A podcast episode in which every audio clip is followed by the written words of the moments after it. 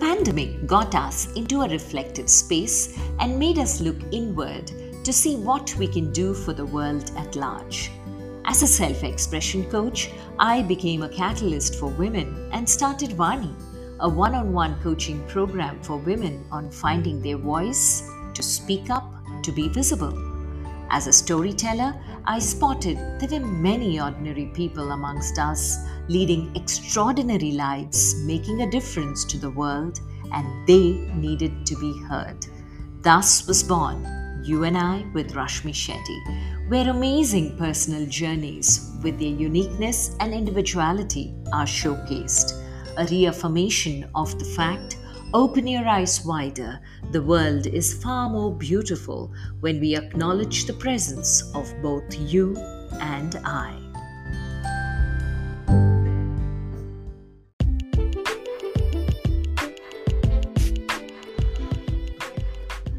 Our guest today is Srimati Tara Kini, who has trained intensively in Hindustani classical music from the late Sri Narayan Rao Patwardhan Srimati Meera Deshpande, and the late Pandit Ramarao Vinayak. She is currently learning from Vidushi Lalit J. Rao and from Padma Shri Gundecha Brothers.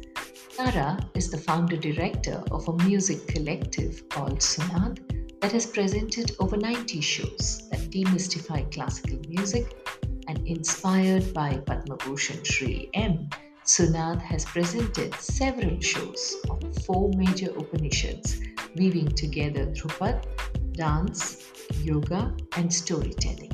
Tara has conceptualized and directed all these shows.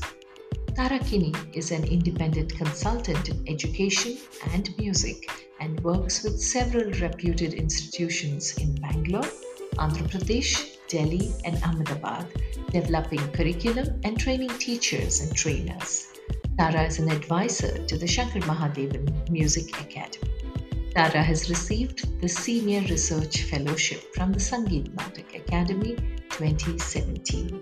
Listen in as Tara Kini shares her amazing journey with music, theatre, and the beautiful blend of the two.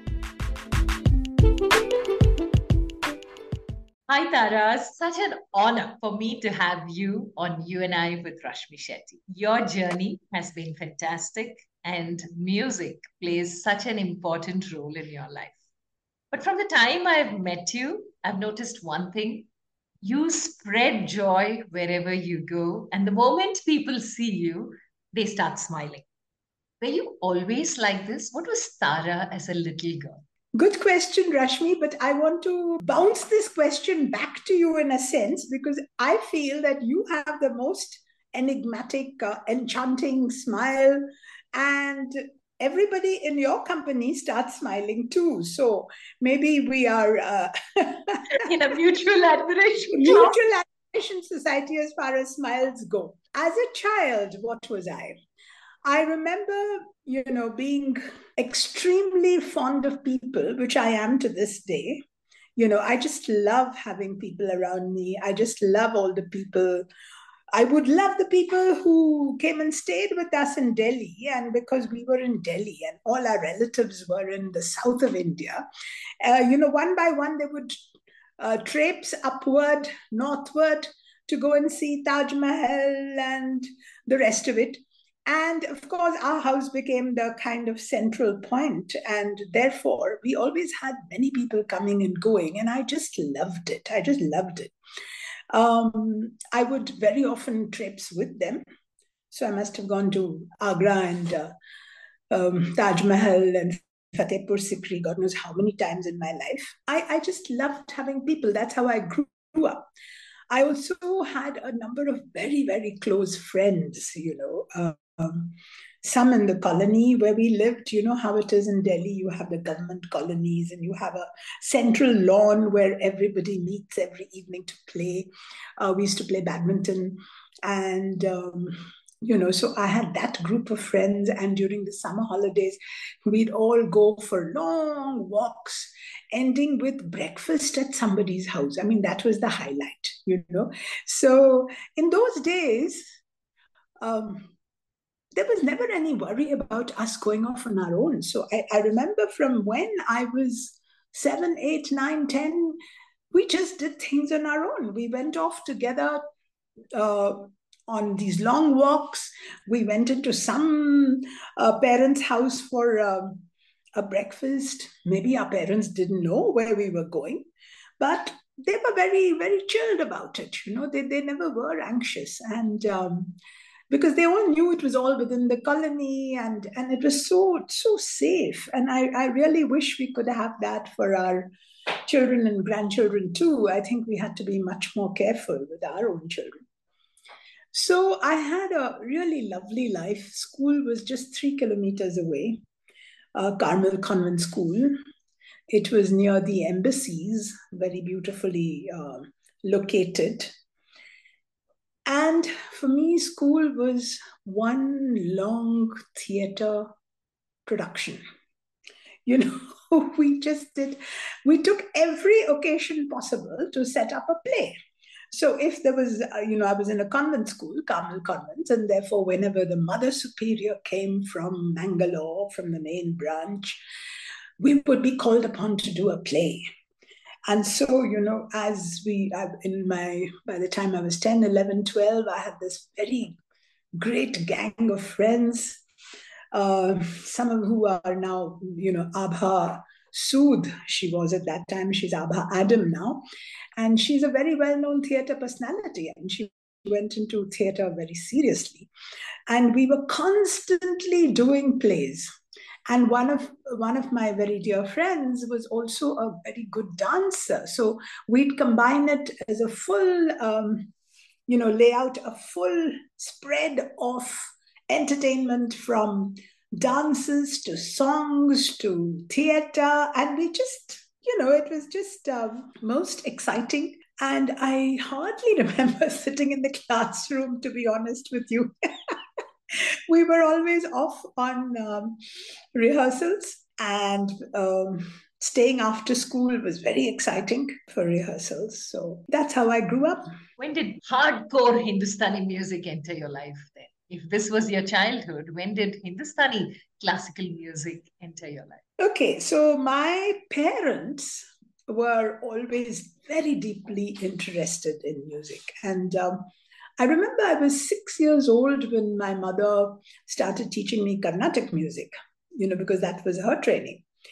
And so she, she taught me the Sarle Varshe, Jende all that. And she also taught me the basics of violin, which she used to play very well. And um, my father was most enthusiastic. If he saw a kid, that kid had to be learning something or the other. So it, regardless of whether it was his kid or some neighbor's kid, but we all had to be learning. Starting with that Carnatic music background, uh, when I was nine, I insisted that I wanted to learn Carnatic music and not Hindustani music, which my parents were now deeply interested in. So was my father.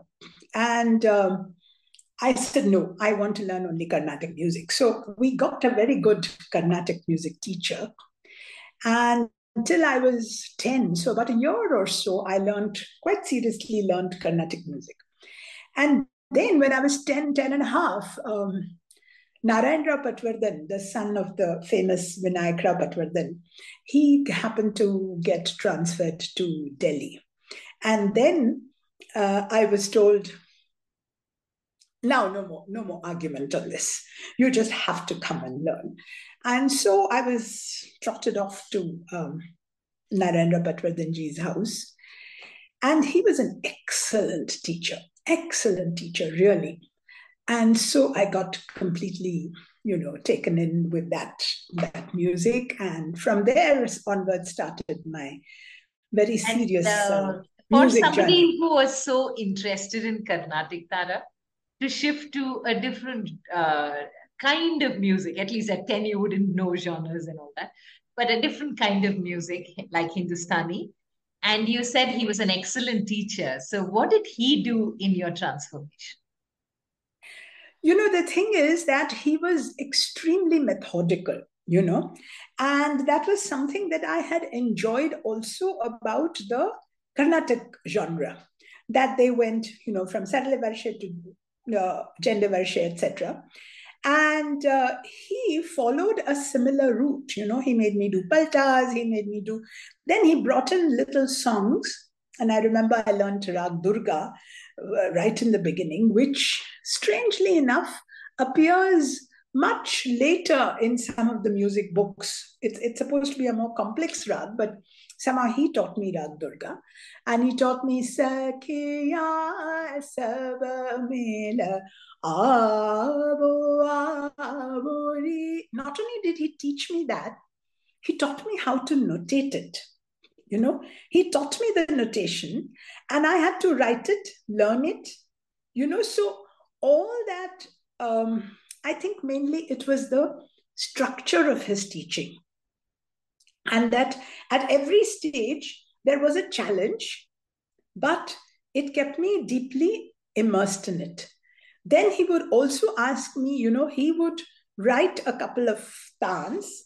He would write a couple of tans and then he'd ask me to make my own and fit it into the same notation.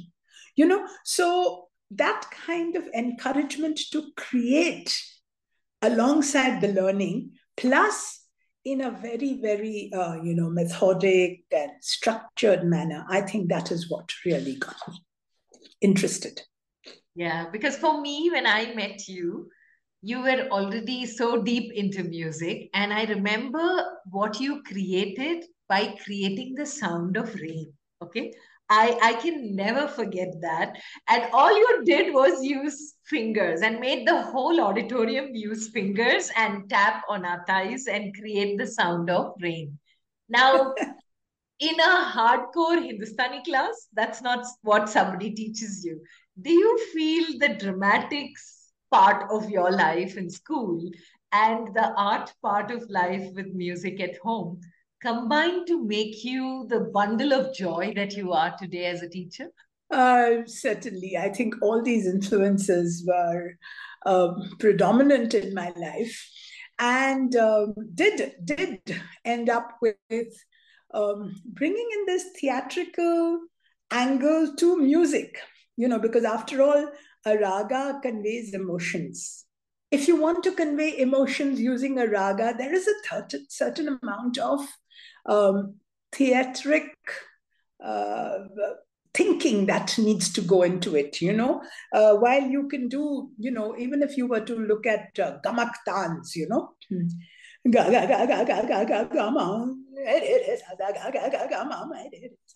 so you know the moment you bring in this gamak, you imagine the clouds, you imagine thunder, you know.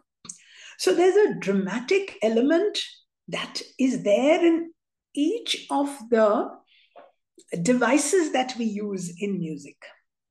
You know, uh, like gamak is one device uh, where you where you are ga ga ga ga ga ga ga ga. You know that that kind of effect is definitely very applicable to a dramatic situation.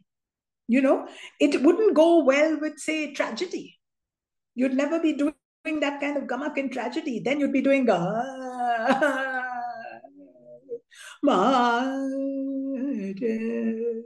you know, almost like weeping. You have another device for that. So, why do you have these devices inbuilt into music? These kinds of, you know, um, elements which lend themselves to different emotions. If it hadn't been for theatrical um, communication. Okay, so I, I think yes, it it um, music is has a lot to do with theater, you know, or or vice versa. You if you want if you look take take any movie for instance and remove the soundtrack and you'll say oh god what a what is this movie about? You know?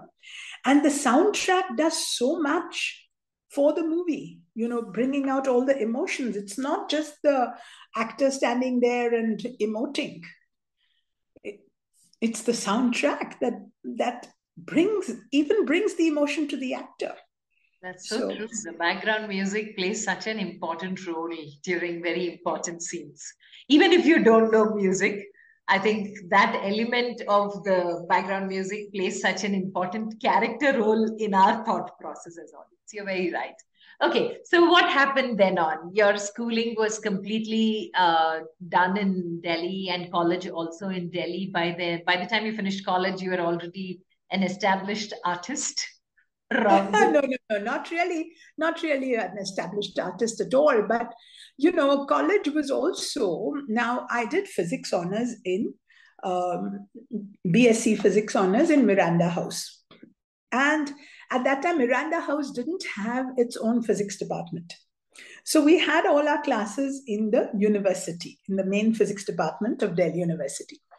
And uh, there, you know, we shared the uh, class spaces and the rooms and all that with other students from other colleges who were there as well. So we met a lot of the other people, which was very nice. You know, many of our classmates from Hindu College and Ramjas College and Stephen's and all this. And uh, of course, the moment I went there, ha, how was I going to study without there being theatre? So in the very first year of college, we did that's you know, we we did a play by Molière. I was greatly into Molière, so uh, we did the play called The Physician in Spite of Himself. You know, uh, and um, uh, there were two chaps who were, you know, the, the cast in Moliere is mainly with men. Uh, we also, um, that is the problem with a lot of writing, you know, of plays, especially in our time. It was mainly male characters, and Miranda House was a completely uh, girls' college. So that we did do one play, we did Marriage Proposal, in which I always played the man because I'm big built. And um, that play not only won the that year's um, play uh, as the best play. I got the best actress, though I was an actor. And uh, we were sent to Kanpur with the play, you know, to, for the winter festival or something like that. And there it was, you know, I had a very concerned cousin who was studying uh, in uh, IIT then, Kanpur IIT.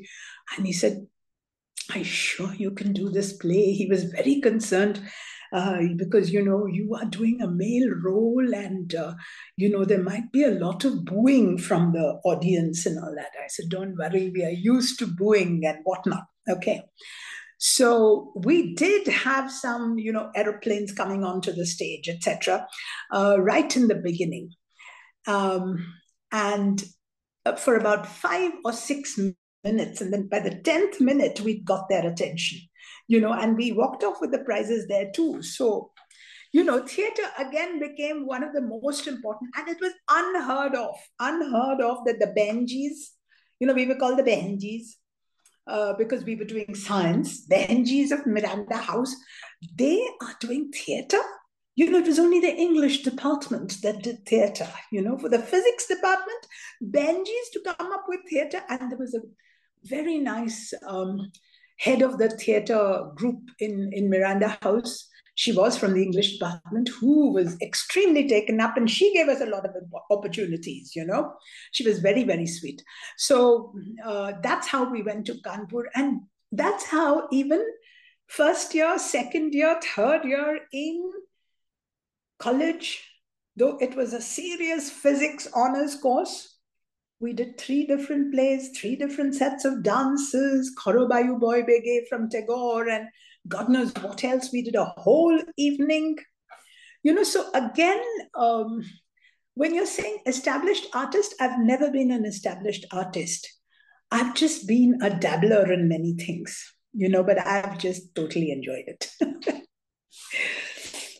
and you made sure everyone who came in touch with you enjoyed your presence and whatever you did with us. So, post Delhi, post your graduation, then you moved out of Delhi. How did you end up in Bangalore? So, I also did my master's in agricultural physics from the Indian Institute of Agricultural Research, um, which was in Pusa, you know, Pusa Institute, it was called in Delhi.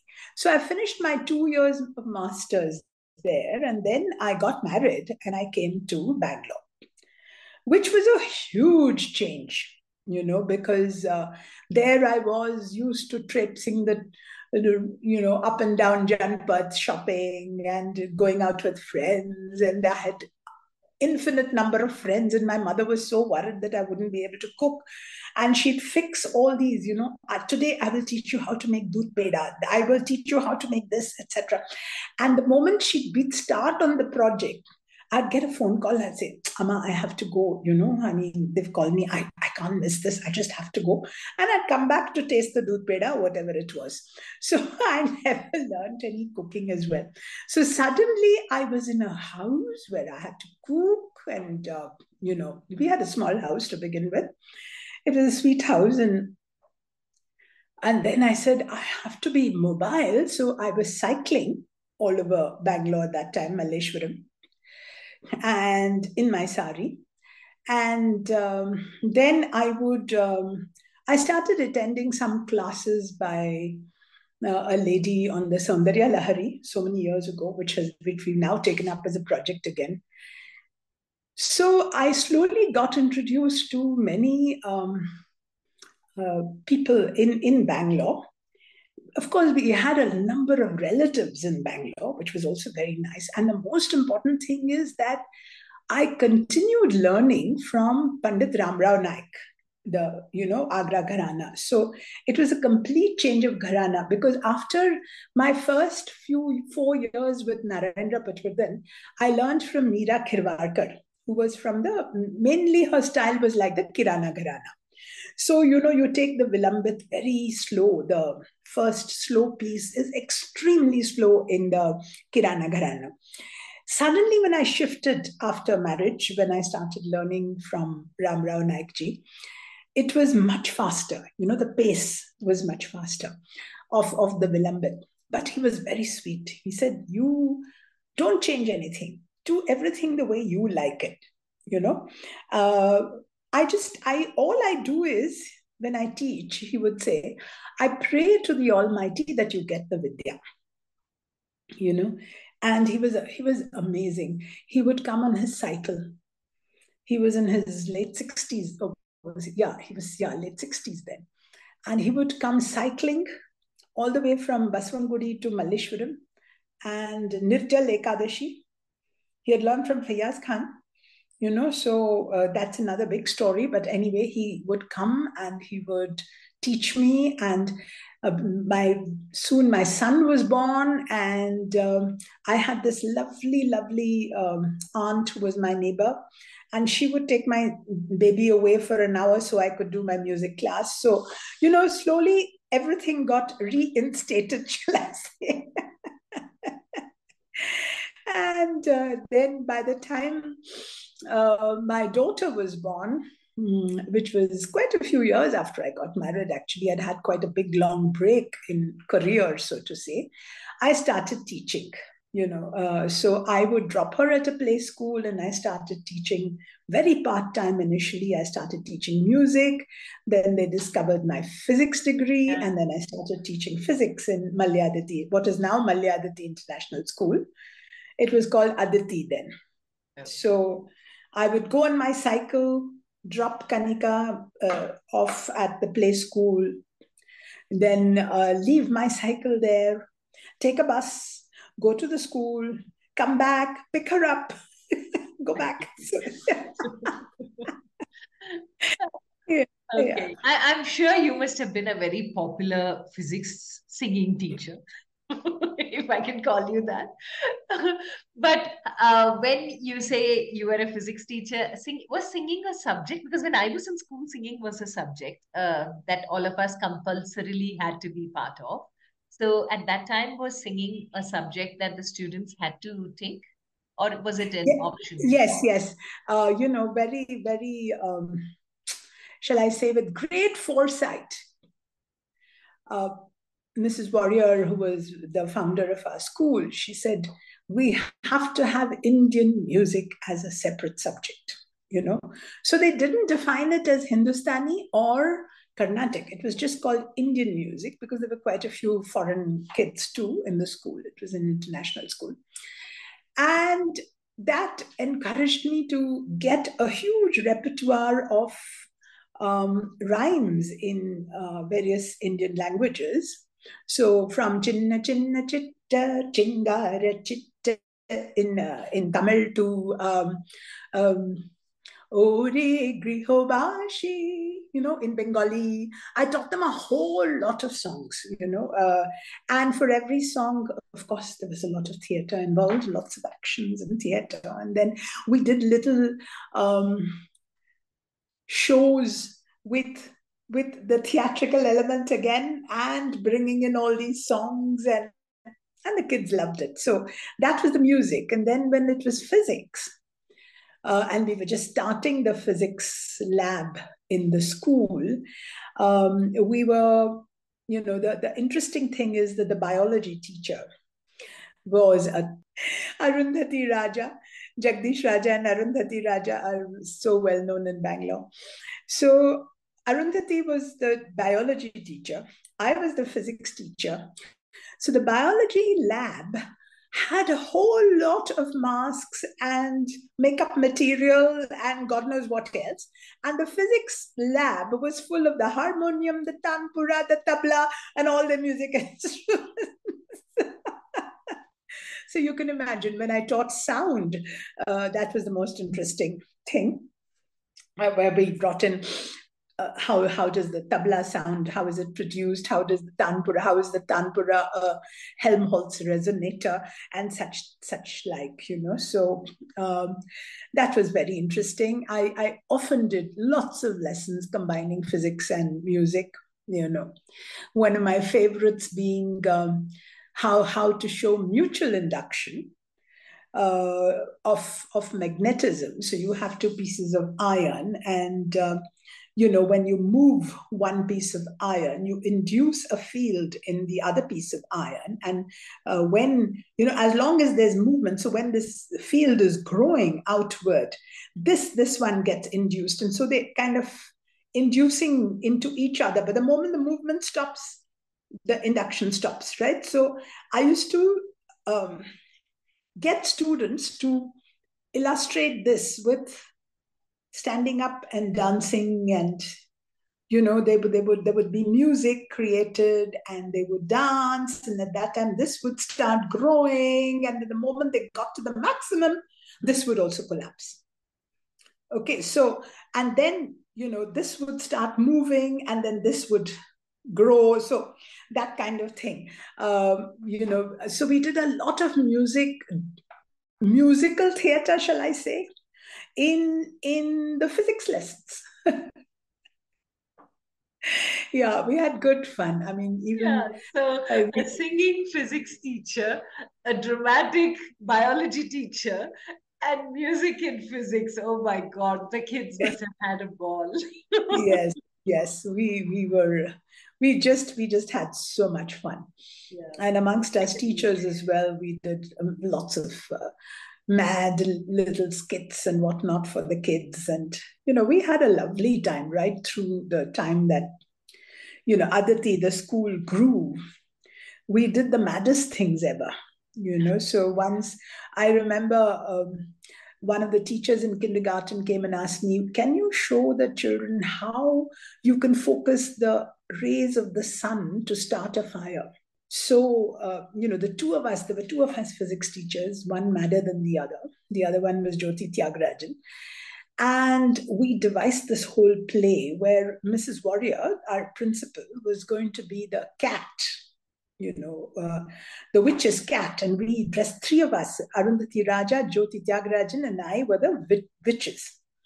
And we came with these tall witch hats and whatnot. And and uh, you know we brought this lens and and the, we put we had a whole lot of um jharu sticks you know uh, attached to the tail of the cat and poured kerosene on it hmm, just to be sure. And then we focused the sun's rays with a powerful lens onto that and it set ablaze you know it was and just as we were going to do it we went you know we went to mrs warrior and said no are you giving us a raise? Otherwise we will not douse your tail. We had so much fun. And then finally there was another teacher janet lord also a very very good actress herself. She was standing with a solar topi and a bucket of water saying safety first. And uh, then as soon as the, you know, the tail caught fire, oh, she doused it. So right after, and we drawn, she'd drawn beautiful whiskers on Mrs. Warrior's face, etc. And soon after that, Mrs. Warrior had to meet some parents who were coming to admit their kid to the school. So she then she ran off. It was time for her, and the kids were thrilled. The kids were all wide-eyed, you know, when we did this. Except that one of the kids came to me and said at the end of it, um, "But Mrs. Kini, where why didn't you wear your bindi? You want them to learn about lenses, and they're worried about your bindi. Anyway, that's fine." And then Mrs. Warrior went to meet these parents, and she changed very fast and gone. And she said, right through the interview, the parents kept kind of looking at her a bit strangely, you know. I mean, they, they spoke very well and, you know, they, they liked the school and everything. But she said they kept looking at me very strangely. And later, after the interview, she went and saw, looked in the mirror and she hadn't taken off her whiskers. they, they found like exclusive teachers then. you definitely were a bunch. I had great fun through my uh, teaching career. Then I also did two years of administration at the end, you know, before I left Aditi. And that was another kind of experience. Yeah, that was a totally different experience. And then I decided to move to being a private practitioner of, you know, independent consultant. In, in because by then I had done my master's in uh, education from Oxford Brookes University. So I was very interested in teacher training. So I decided to set off on my own and okay. And then before we move into teacher training, any feedback from any of the students about their time in school, uh, especially the way you uh, mixed music and science?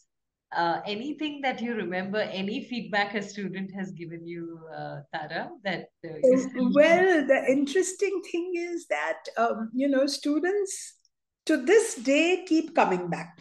You know, with with uh, recollections. I remember once um, there was um, there were two kids, uh, Mukund and uh, Arvind, Arvind Tyagarajan and Mukund, Titi Mukund. you know, who are all doing extremely well in whatever they're doing, they they spent an entire two and a half hours singing all that I had taught them. You know, right from chuppa chuppi elo chuppi agar pagar jaire to all the dhanu dhanne pushpe bhara. They sang all the songs for two and a half hours.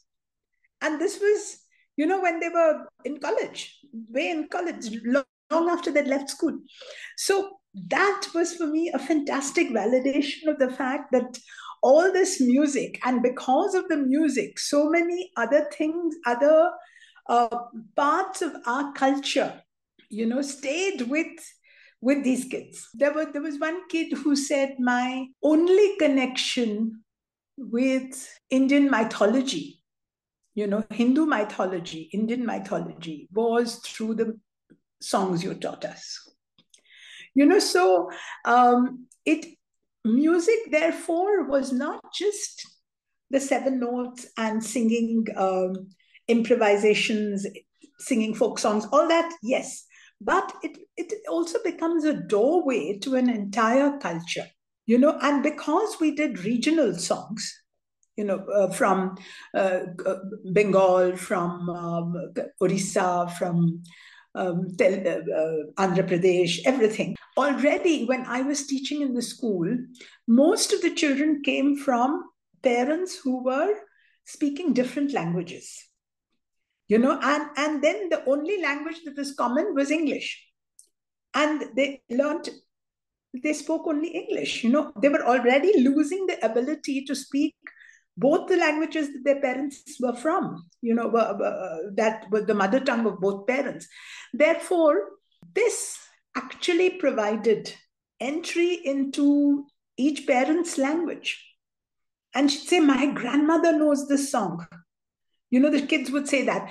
And recently, when you're asking about validation from students, we had we did um, entire an entire show. Judy Bidappa and I we directed a show for the alumni of Aditi.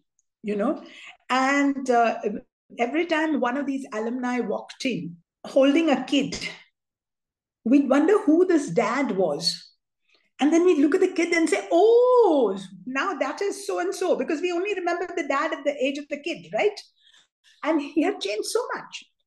And they all came and they just loved working with the songs. We, we did, because we, this was in honor of Mrs. Warrior's 90th birth anniversary. And she loved poetry and she particularly liked nonsense poetry. So it was called an evening of glorious nonsense.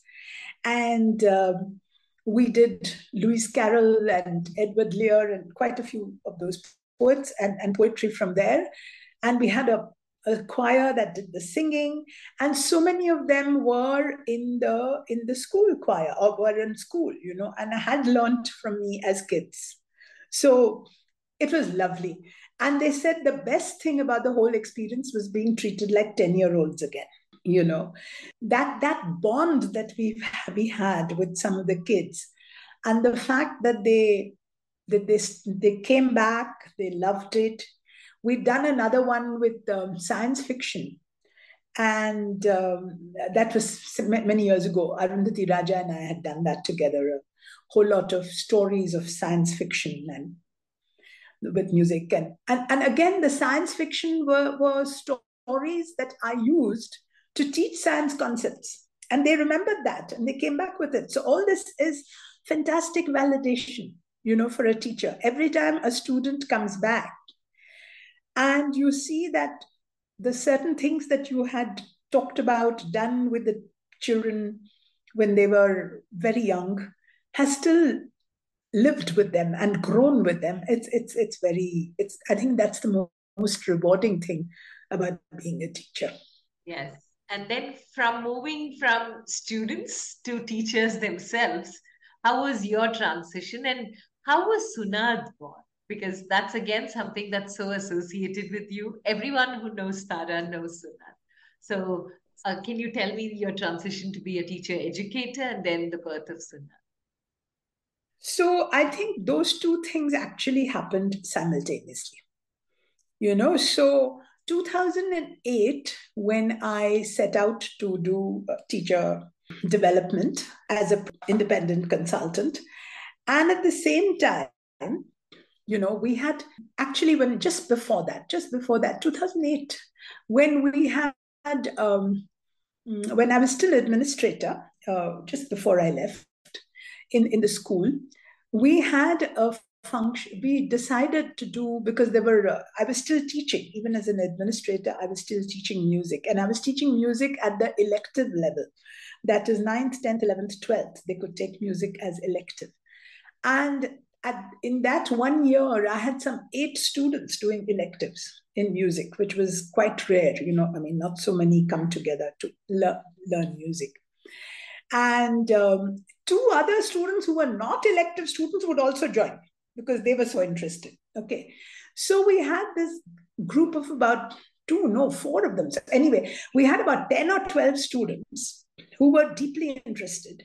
So we decided to do, uh, decide, I said, why not have a program with these kids? And I always did a program with the kids because, you know, it's a performing art and they have to perform if you want to know where they stand, if they want to know where they stand. We decided to do this show.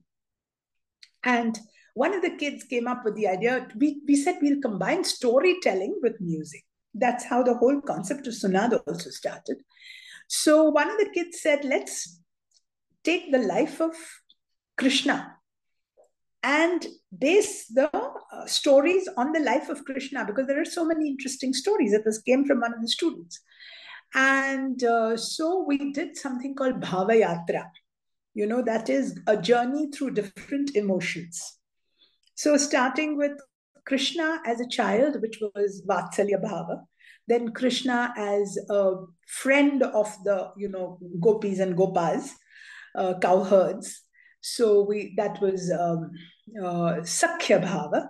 Then as the lover of all the Gopistris and Radha, it was the Madhurya Bhava. And then um, we had, so three of those bhavas, and then we had one more, uh, which, which, which I can't remember right now. But anyway, we wove these bhavas together. And we based it on one shloka from the Bhagavad Gita, which says, however devotee sees me, I respond in the same way. Ye yathamam prapadyante tans tathaiva bhajamyaham. And um, so all these bhavas and God or Krishna appearing in these bhavas were the uh, was the crux of the, of the stories.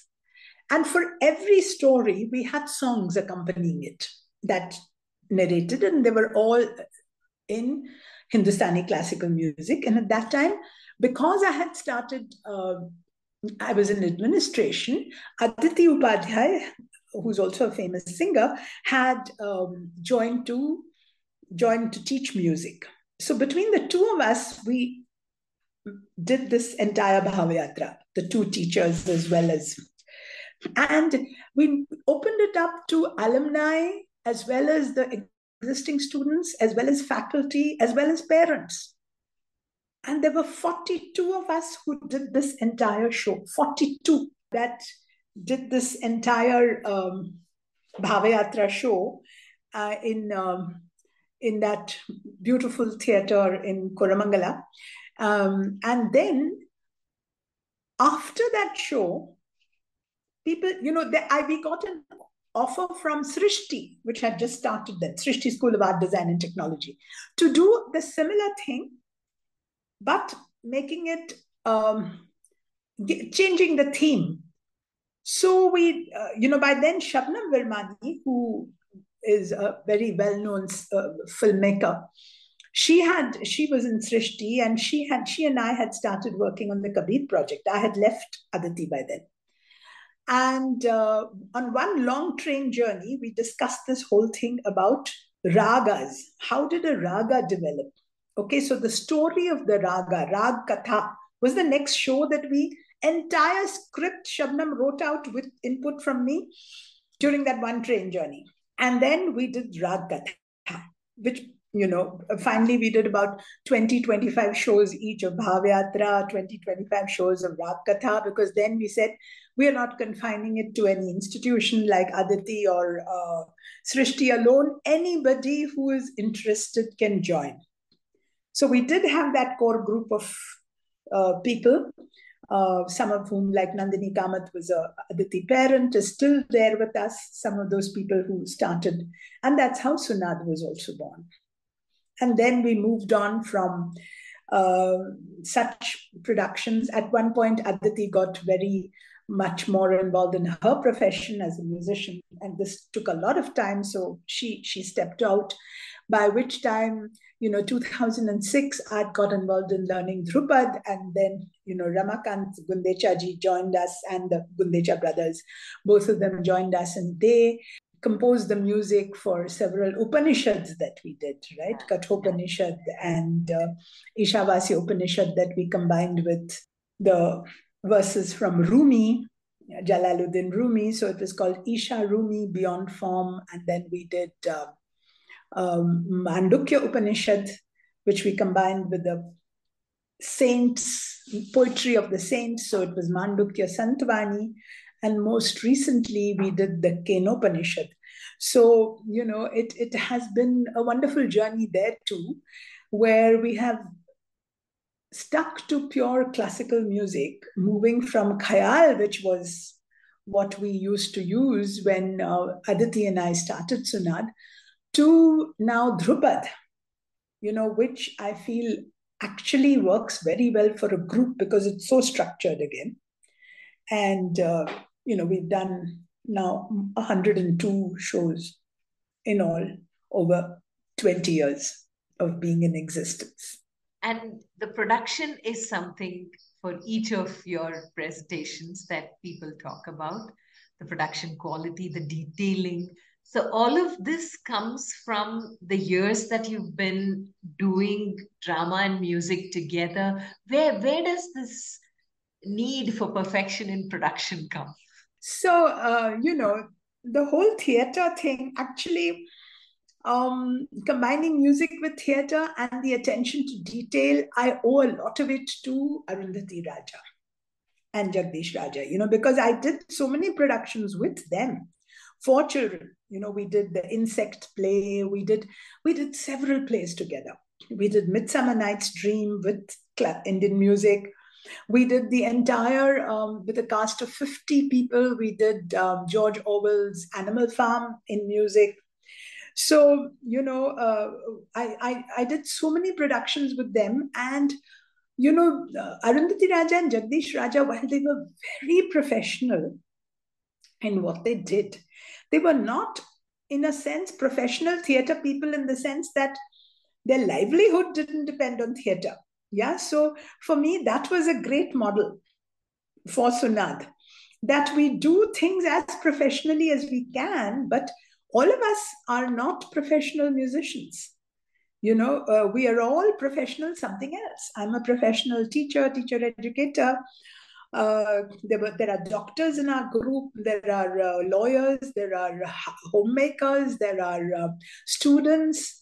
You know, there are there are people who come from all walks of life and from different um, states of India also. And uh, you know we we just bond through music and theater. You know theater becomes a very important part of each of our productions as well. And we had the fortune for Mandukya Santvani to have a person like Sunil Shanbag agreeing to come and do the theater direction for us. He was fantastic. And just, you know, if you watch theater people, every time we've had fantastic theater people, you know, so we had Raj uh, first, we had Arundhati Raja and Jagdish Raja, who has who directed some of our Kathopanishad. In fact, uh, Jagdish Raja was our first Yamadu, Yama in Kathopanishad. And then when he couldn't travel with us, etc., after some time, um, Ravi Narayanan came in as as the as Yama, and uh, Ravi Narayanan did over forty shows with us. You know, and he again was deeply into theatre along with Arundhati and Jagdish Raja. He had done so many um, uh, productions with them in in theatre, so many over so many years. So you know, uh, we had and those first we had them directing Runa, Arundhati Raja and Jagdish Raja. Then there was Rajeshri Dutt, who directed several shows, there were several productions for us. She was also part of Arundhati Raja's uh, setup very many times, and then she directed several several shows for us. And then we had, you know, Sunil Shanbag, as I said, and, and just watching each director, their different styles of direction, mm, and what they did with our music primarily. Because for us music was the most important ingredient. Theater was alongside you know but music was the most important. So uh, keeping that in mind bringing in the dance. We brought in a lot of dance as well. Yeah so we had dance we had theater we had all that. Um, it, it, it was it's been great fun. We've had movement uh, great movement um, direction also. Most recently in Kenopanishad that was from um, uh, Priyadarshini Ghosh Shom uh, and Sridhar Hegde with Yakshagana, you know. So in, in the Kenopanishad, there is a story in which a Yaksha appears. And that led us to think, oh dear, we should we should think of Yakshagana this time. And so, you know, Sridhar Hegde, who was again one of my students when I taught music in the Natya Institute of uh, Kathak and Choreography, he was one of my students. When I asked him, he said, Yes, Didi, I'll come immediately. And he came and he spent so many days with us and he choreographed the whole thing and he trained people here to do it. He himself did the role of the Yaksha. When he couldn't, after some time, then there was another dancer from his group who came and did it. So we've also taken the help of professional people to come in. You know, that really leverages our quality. You know whenever we have professional so uh, professional accompanists professional uh, players yeah that has really really you know made a difference. Wow. This is so nice because it seems that providence has placed all the right people in the right places that when you seek a need and the person who can provide the need appears to make sure that the production goes as per quality Wow, yes Tara. Tara, now coming back to the teacher educator journey of yours. Uh, so, have there been any memorable moments and what have they been? Well, I've had some very, very good experiences as a teacher educator.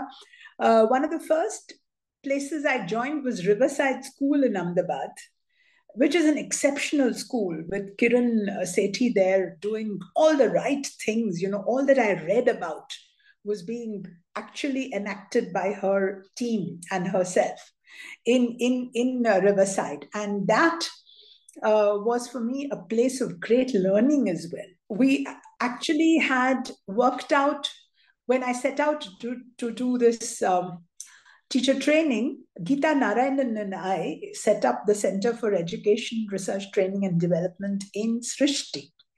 And there we had worked out an entire course you know, uh, of for teacher training. Uh, where we did workshops. And I did some of that in Riverside and further improved upon it. So that was great. And then when I joined Shankar Mahadevan Academy uh, to start doing teacher training for the teachers in the academy, and this was for teaching music, we refined the we reconstructed that course you know with the workshops and everything to suit teachers of music. So that again was a great great um, shall i say adaptation innovation which worked very well. And to this day i find that you know uh, that course is being taught done for new teachers in shankar mahadevan academy uh, as an introductory course, orientation, teacher orientation, they call it. And Deepa Sridhar uh, actually runs that course, and she's taken it over and done a fantastic job of fine tuning it for online teaching of music. You know, so um, it, it's lovely to see the kind of transformations this whole course has taken. And um, see, I can't go so often to Riverside now because it's it's too much to travel to Ahmedabad, stay there, and all that. Um, all my other uh, work with teachers has has become much less now because I, I don't feel like doing exerting myself so much physically, though I do, uh, you know, give advice on an advisory capacity. I'm there in other places, uh, but with Shankar Mahadevan Academy, because it is online and because we uh, can still do quite a few things online, I, I'm still on their advisory team and I meet almost every week. I meet the curriculum coordinators and we have a good discussion about new things that we want to introduce into the curriculum. So it's not just teacher development, but also curriculum uh, development that I've been doing, and it, it's it's great fun. It's great fun. Yeah, no wonder you hold a very special place at the Shankar Mahadevan Academy. I have seen it, so I know it.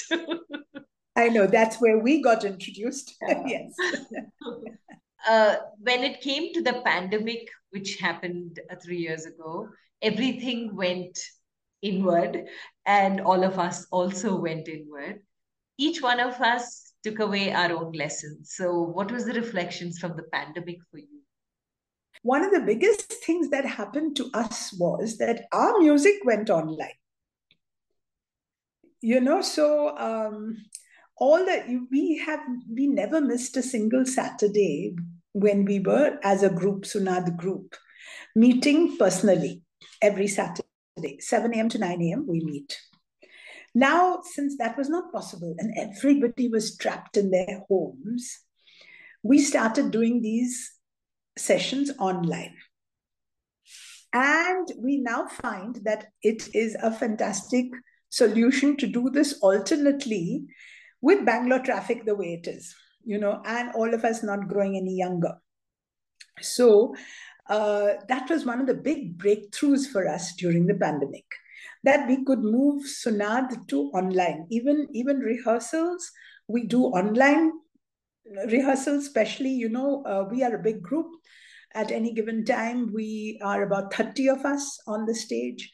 So if there are 30 of us on stage, it is not always possible to listen to each person separately. So what we've done is we've broken it up into smaller groups, and the smaller groups meet online and each one has somebody who can guide guide the others through uh, the musical pieces. Because sometimes the you know we've always done these upanishads etc with a number of different ragas. So switching ragas is not easy not at all easy. And therefore this individual training and practice has become very very manageable with um, online meetings and that has been the boon of the pandemic. Okay. Um, as far as going inwards that you are talking about, you know, our journey started much before the pandemic with all the Upanishads and the main inspiration for the Upanishads coming from my guru, uh, Sri M. You know, we we started this journey of on of the Upanishads way back in 2010. So nearly 13 years now. We've been doing one Upanishad after the other, and that is an immense inward journey because for every production we take minimum two years of research and study between all of us and then the composition of the music etc and learning it before we actually launch a production so two years of um, deep study, you know, that is a huge inward going thing already. So it it helped us all a lot, even during the pandemic, when you know there were so many crisis points in each one's lives. What are some of those unforgettable special moments of this journey? Because, like you said, the Upanishads by itself are very special. So, doing the research, understanding the Upanishads, and then putting it out in different ragas. That itself must have been magical. And through the journey of a teacher educator or through Sunaad, when you look back, what have been the high points of that part of your journey? I think the high points are always when um, you feel that somebody starts an inward journey, you know, because of uh, the influence of either the music or maybe the pure science or maybe the theater or you know for whatever reason when people start their own inward journey when they come in contact with any of these uh, beautiful arts and an inward journey starts i think it is a high point each time like recently let me look at a very recent happening when all of us got very hooked into reading uh, the Dalai Lama's Cat and that entire series of books, you know. And we were discussing it and we were all on the same page, many of us friends, you know. And, and so many things that come as Buddhist teachings, you realize, are also the same as what we have discovered in our Upanishad journey. You know, it's not different they're all similar. And it's just different ways of expressing the same truth. And when each one has this realization, you know, each friend, each person on the journey, that becomes a high point. Whether it is a student, whether it is another teacher, whether it is a colleague, it is a friend, you know, when whenever in whichever way the inward journey starts or progresses or uh, another person shares with you some moments of the inward journey, then I think those are the high points. Or I am able to share my um, moments with some other person who is on the same path. Those are the memorable moments. Yeah. Okay, and uh, we are now at the end of the conversation, Tara. So, three life lessons that you'd like to leave us. Okay, um, I think the I'll start with the biggest life lesson I have, which I think would subsume the other two if I can think of them. The biggest life lesson is that, and I don't want to sound fatalistic here, it is that nothing, nothing is in our hands. Absolutely nothing. Things happen as they're supposed to. And um, I don't mean that you don't put in the effort. You know, I, I, I work very hard at whatever I decide to take up. Okay, I, I spend hours, I get immersed, I, I do it. But that also will not happen unless it has to. You know, I'm very aware of that. There are times when you feel, oh, I just have to do this, I want to do this, and it doesn't happen. It doesn't always happen, you know. So uh, you can have the desire to do something, you can put in the effort, but what happens is what happens, you know, and you don't have control. You don't have any control over it. I, I know many people disagree and they say, come on, what about self? What about your own will? I don't agree. You have your own will. Well, you have your will to say am i going to use the knife to cut my finger or am i going to use it to cut the apple? You know you have that. You can perhaps make that kind of decision but while you're cutting the apple if it cuts your uh, finger i mean that's that's something that can happen right? So um i don't know. I think one of my biggest life lessons is just let life happen what we can do is how we respond to what life does. you know that that maybe is something one can work towards you know can i accept what happens in life without letting it you know uh, get me down or because you know all of us face life's ups and downs and can i be not sailing too much when there's an up and keep level headed when there's a down so you know that that's that's my biggest life lesson because I think the only thing that is uh, certain about life is that it is uncertain. So that is my biggest life lesson.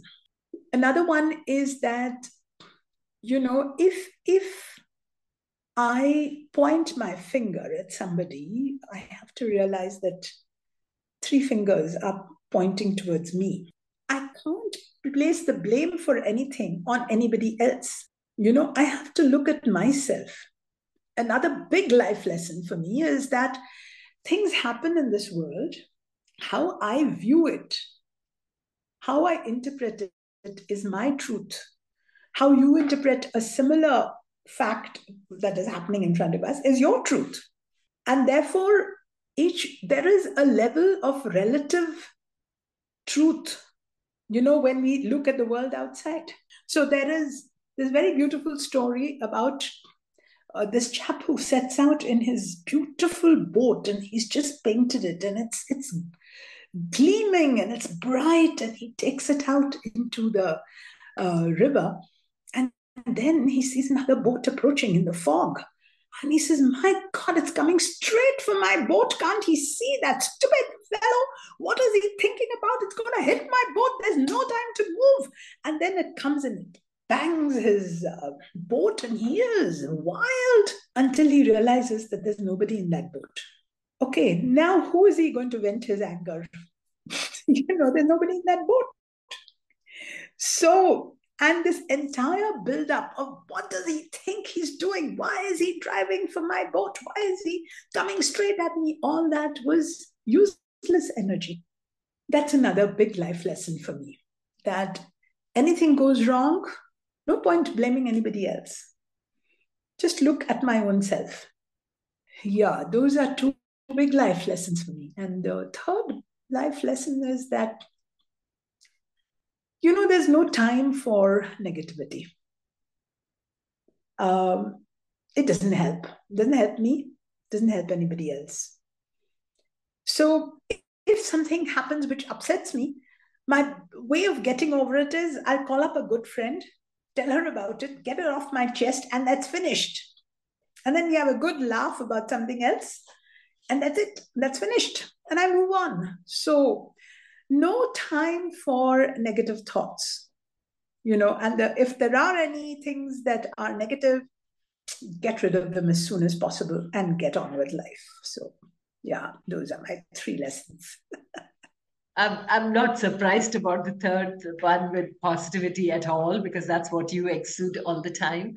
The first one reminded me of the Bhagavad Gita, a phrase in the Bhagavad Gita, Nimitta Matram Bhava Sabyasachi, is just merely be my instrument. And uh, from there, I pick my uh, belief in surrender because I feel that's the best way to be when you know you cannot control many a thing that happens around you. Tara, God bless you for being the amazing teacher that you are, the positive vibes you carry whenever you talk or in whichever room you physically are in and the amazing way in which you enjoy every moment of what you do, be it singing, be it theater, and the combination of the two, and just living life with joy. So, thank you so much. Honored to have had you on You and I with Rashmi Shetty. God bless you and continue spreading your magic, Tara. Thank you so much, Rashmi. It, it, was a really lovely time with you. And from your whole sentence about surrender, I now know the secret of your smile. Thank you. Uh, thank you so much. Thank you Thank for a lovely hour.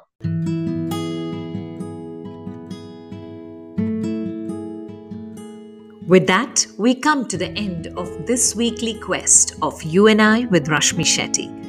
Do let us know if you know people who make the world beautiful. Write in to rashmi.the at gmail.com. That is R A S H M I dot T H E T H I R D E Y E at gmail.com. Come, let's explore this amazing world together, both you and I.